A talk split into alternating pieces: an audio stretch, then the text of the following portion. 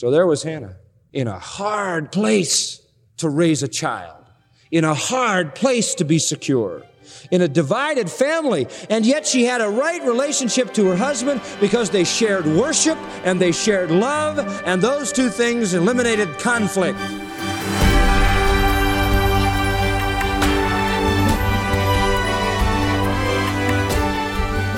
Welcome to Grace to You with John MacArthur. I'm your host, Phil Johnson.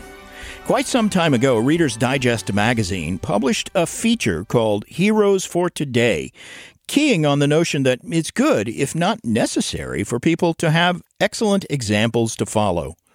But of course, if you're a Christian, you'll need a special brand of hero, one chosen by God Himself. And today, John MacArthur looks to God's Word to begin some fascinating character studies, or hero studies, you could say. It's a series he calls, appropriately, Heaven's Heroes. And you know, John, most people probably would say that it was easier to find heroes in past generations, and that these days it's hard to find people for our kids to look up to, or for anyone to look up to for that matter. And I know you go back to Scripture to find heroes, so talk a little bit about that. Well, yeah, if there's anything that is emblematic of the superficiality of this culture, it is their heroes people in the movies, people on television, people in sports, or even cartoon characters, hmm. but nothing of any substance. This culture could use a dose of heaven's heroes, and, and I love the fact that we're doing this. They're heroes, not not just in our estimation, but they're heroes in, in the view of our Lord Himself, who who really renders the final verdict on everyone's life. To find these heroes, you need to look no further than the pages of the Word of God. And that's why we're going to be launching today into our series, Heaven's Heroes. And we're going to show you the heroes as we open the pages of Scripture. This series will address one of the areas of greatest potential for seeing God change our lives. And here it is by following the models and the examples set by genuinely faithful believers who are deemed so actually on the pages of the Bible. So look at the lives of those who can help you to be the person you want to be a more godly mother, a more joyful and sacrificial person, a more focused and sympathetic Christian, a person more willing to take risks for God's kingdom. We'll be learning some excellent lessons from the lives of Hannah, Paul, Timothy, and Epaphroditus. And there are so many observations to make and practical lessons to glean from these biblical models. We don't want you to miss a day of the series Heaven's Heroes. That's right, friends. Stay with us. You'll be blessed by the lessons in this series. And now, to introduce us to the first on our list of Heaven's Heroes, here's John. Look with me, if you will, in the Old Testament to the book of 1 Samuel. And I, I want to share with you what I see to be here a profile of a godly mother named Hannah. We're not going to take the time to develop all that's potentially here in the text, but, but at least to touch the surface of some very, very important things. Obviously, I'm very concerned about what's happening to the American family today. It's shocking to me to think that only 7%, that's 7%, of the people of the United States live in a traditional family with a breadwinner father and a homemaker mother. It's really shocking. The White House Conference on the Family changed its name. They changed the name to the White House Conference on the Families because they didn't want anybody to assume that they thought there was only one kind of family with a male father and a female mother. Shocking.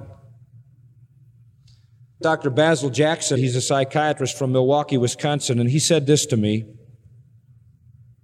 He said, a child will never come to full psychological development and maturation in adulthood unless that child has had a mother in the home. That's a pretty strong statement for a psychiatrist to make. It's utterly essential to the life of a child that it have a mother in the home. That there be a right perspective in the home. But we know the home is falling apart. A recent article along the line of what's happening with weddings says in many weddings, so long as we both shall live has been replaced by so long as we both shall love. Many couples feel that the latter statement is more realistic. Says an Episcopalian minister from Akron, Ohio, kids 19, 20, 21 are not willing to make the commitment until death do us part. They're not thinking about their silver or golden anniversary. What they want to be doing now is more important to them than what's going to happen 40 years from now. And so they want to substitute as long as we both shall love. People are going into marriage anticipating that they're going to want to get out. Parents have shirked the responsibility of the home. Last month, there was this article.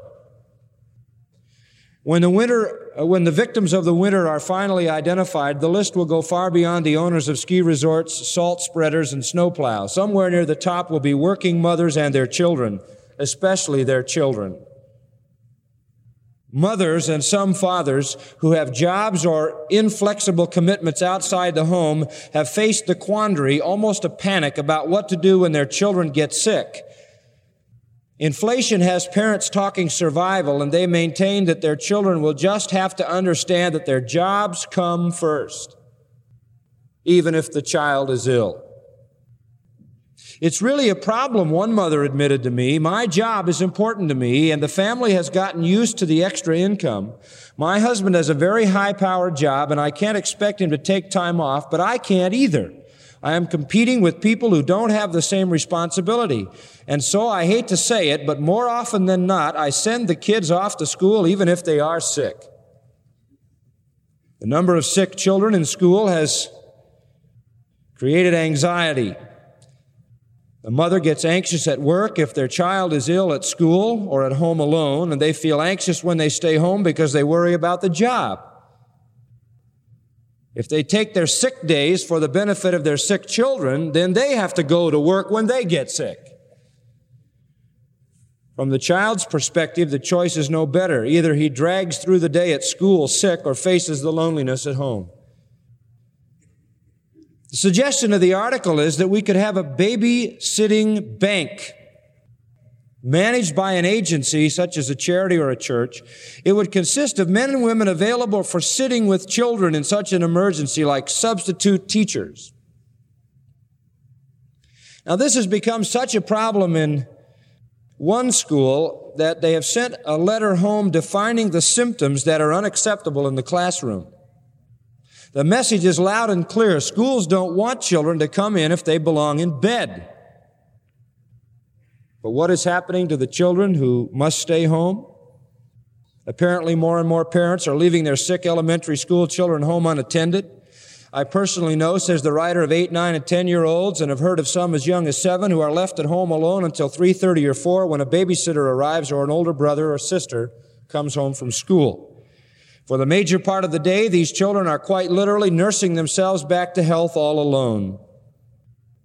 You probably think it's terrible, a recent divorcee told me with a shrug, but I have no choice but to leave my son home by himself. I can't get any help. I did stay home a couple of days and people at work were quite understanding, but now I sense my boss's patience is running out and I just can't jeopardize my job.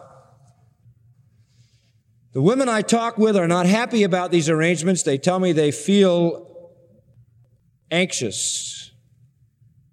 I hope so.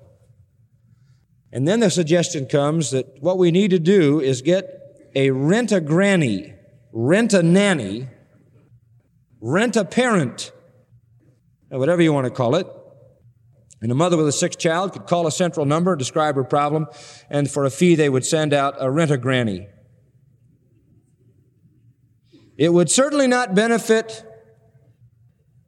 rather, it would certainly benefit not only the contagious classroom, but the sick child who needs warm, reassuring company. Who's under the illusion that somebody called a rent-a-granny is going to give warm, reassuring company? But it points up the fact that we are facing an incredible time in our society when children are fast moving down the priority list. This is the curse of our society. And with the White House conference on the family coming up, there's going to be another devastating blow at the family. They're advocating the, that the, the real family is not the only kind of family, that families can be any kinds of people who choose to live in a house in any kind of way. It's a tragic and sad thing. I really don't know what the answer is for the world. I don't think there is one, but for the church, it's certainly a reaffirmation of what the family is to be. But in the world, an ancient Greek by the name of Demosthenes had an interesting idea. He suggested that whenever a child made a mistake at school, one of the parents be spanked.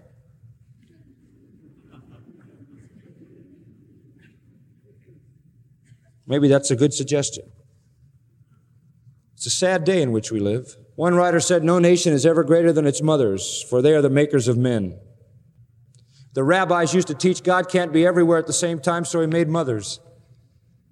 They have a very special place in society, very high priority. The Bible exalts motherhood. Sarah, Rachel, Jochebed, Deborah, Ruth, Elizabeth, Mary. Motherhood is a great and wonderful thing. I want us to look at one mother by the name of Hannah in 1 Samuel. You know, we think we live in a tough time today, and in many ways we do. But the time we live in today is no tougher than the time in which Hannah lived. It was the period of the judges in Israel. And the situation in Israel was extremely difficult. Samson had died. And with the death of Samson, there was no great leader in the land. And the land was in a state of fluctuation and turmoil and confusion. And there was a desperate need for a great leader in the chaos and the sinfulness of that day.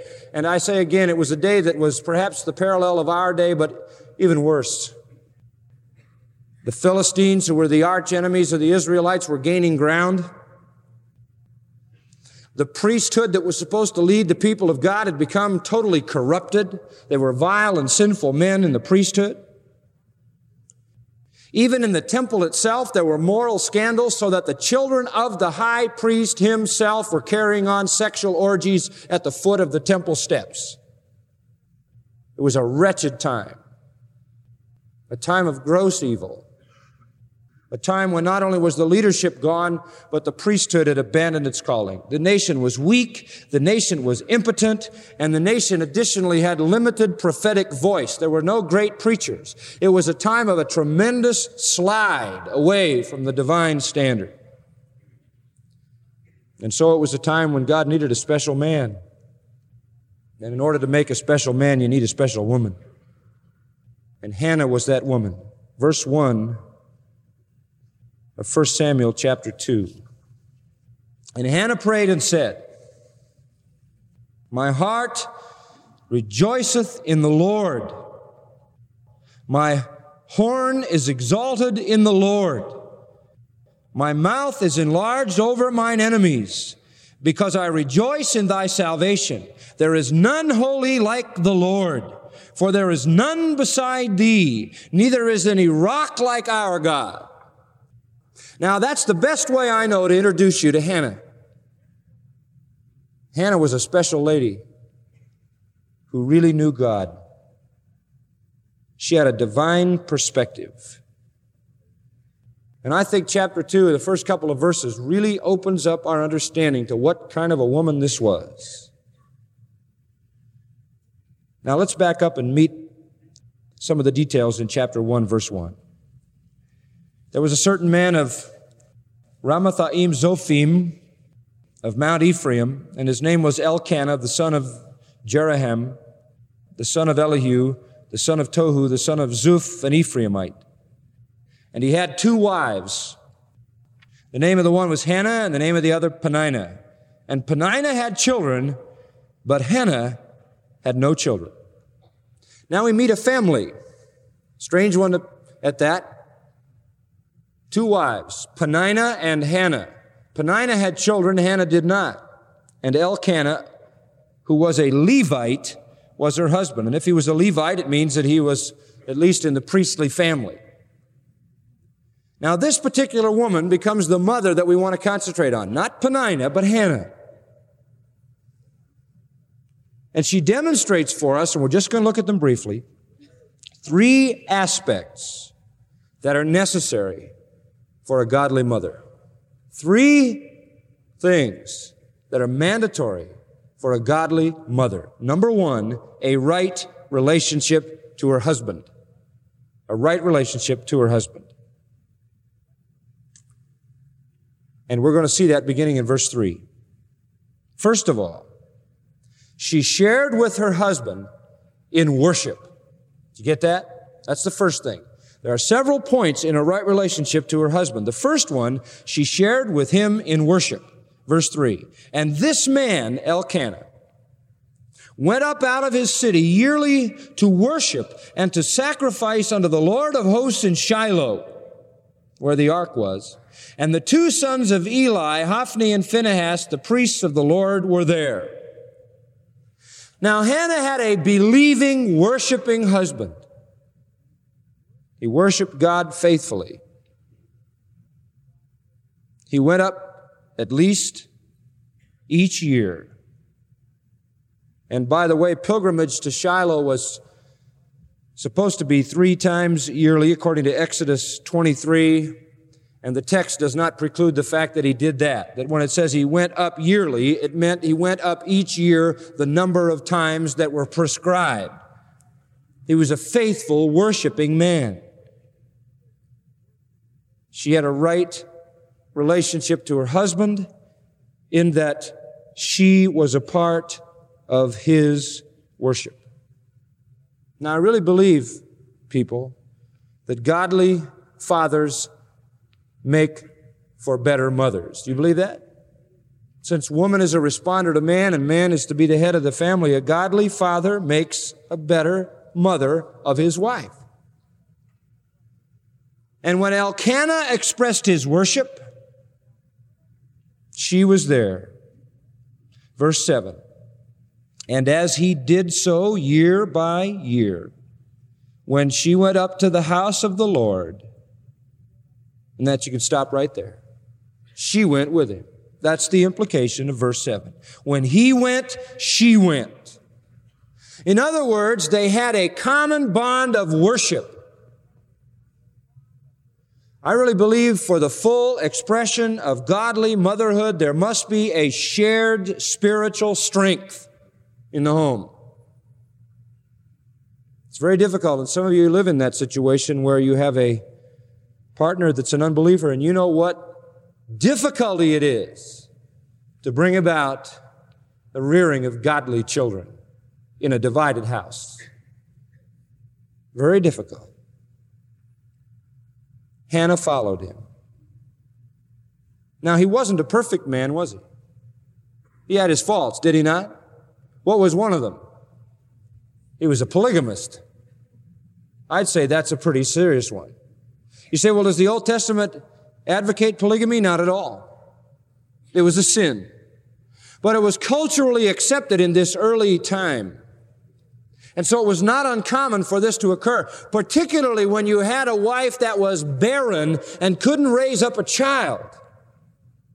Then you would be pressed by the society around you to get another wife who could raise up a son for you, which may be the case that Hannah was first, and since she could not give birth to a child, he went on to marry Peninnah, and Peninnah gave him children. But nonetheless, in spite of a serious imperfection in his character, they had a mutual spiritual expression of worship. And I would just add this, ladies and men as well. You will not find your partner to be perfect, but that should not preclude the fact that you can worship the Lord together in your imperfections. Don't expect perfection.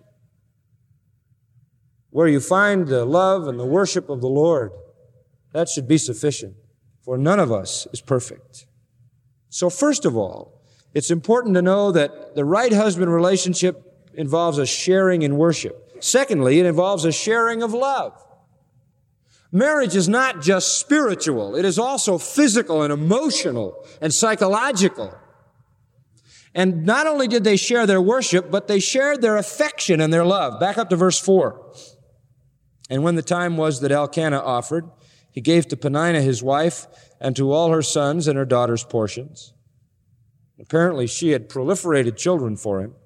But unto Hannah he gave a worthy portion. Why? For he what? He loved Hannah. Apparently he felt um, obligated to Peninnah. She had provided the children, and so he gave what was right. But unto Hannah he gave a worthy portion. That adjective is not included in what he gave to Peninnah. Whatever the worthy portion means, it was something more magnanimous than the legal restriction which he just met in the case of Peninnah. And he did that because he loved Hannah, even though the Lord had shut up her womb. And of course, Peninnah, her adversary, had provoked her relentlessly to make her fret because the Lord had shut up her womb. You put two women in the same house, you're going to have a trouble anyway.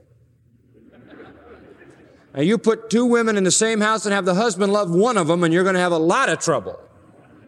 And if the husband happens to love the one who has no children, the one who has children will really mock the one who doesn't.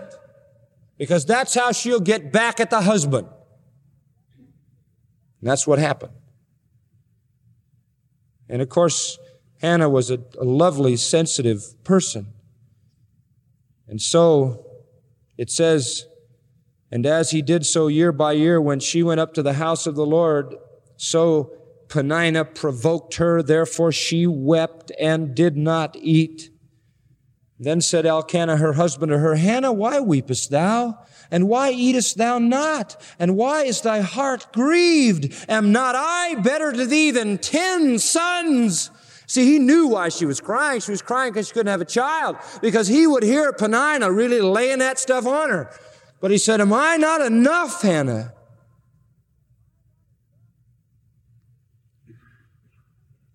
Giving a worthy portion, or we could translate it a double portion, was usually a gesture in the East and the Orient for an honored guest, a preferred guest. Elkanah loved her in a special way. And his love was her security. You know, there are some women who are very jealous, very, very jealous. And they even panic over women who are not in the household. Can you imagine what it would be like for your husband to also be married to someone else who was having all his children? Now, I'll tell you, a woman who could tolerate that is a woman of great grace and understanding and forgiveness. And that's the kind of woman she was. You say, well, what in the world ever provided her security in that situation? Why, if I find out that Charlie even winks at another woman, I'll have his neck. See? I mean, this is ludicrous. You know what secured her in the midst of an impossible situation? She knew beyond a shadow of a doubt that he what? Loved her. They shared love. So there was Hannah in a hard place to raise a child, in a hard place to be secure, in a divided family. And yet she had a right relationship to her husband because they shared worship and they shared love, and those two things eliminated conflict. Now, I don't care what the conflict around you is. There's no circumstance that is so severe that a shared love of God and a shared love of each other can't overcome it. And I, I get weary of people who always want to get out of their marriage. But when all of this is put together, the missing ingredient is children. She had no children. Why? Verse 5 The Lord had shut up her womb. That was sovereign.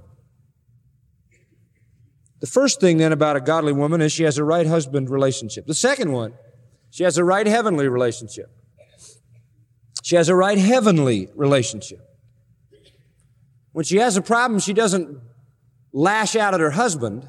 When she has a problem, she doesn't lash out at her adversary, Peninnah. She doesn't lash out at the children in the house. She doesn't lose her cool all around. She goes directly to whom? To the Lord. So Hannah rose up, verse 9, after they had eaten in Shiloh and after they had drunk. Now Eli the priest sat upon a seat by a post of the temple of the Lord. The reason he sat around all the time was he was a huge, big, fat guy who finally fell over off his stool and broke his neck and died. He was a proverbial slob, is what he was. Couldn't even get up off of whatever he sat on to check on his own kids. And there he was, plopped on a seat, leaning on a post that held up the temple. And so she, kept pretty vivid, isn't it? And so she came in, you know, for some spiritual advice to see the, the high priest. She was bitterness of soul. And I love it in verse 10. She prayed unto the Lord and wept bitterly. Listen, ladies, not only do you need a right heavenly, or rather a right husband relationship, but a right heavenly one too. It's needful that when you have some problem, you go to the Lord with it. And she vowed a vow. She said, O Lord of hosts, O Lord of hosts, if thou wilt. And she began to pray. Now, what do we see in this right heavenly relationship? Number one, she had a passion for God's best. She had a passion for God's best. And you know what God's best was? Children. Children. The fact that she didn't have children, she felt meant that she didn't have God's best. Children are an heritage from the Lord.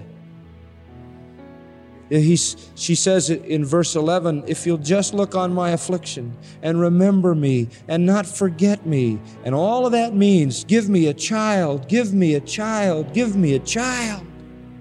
That's why she wept. She had a passion for God's best.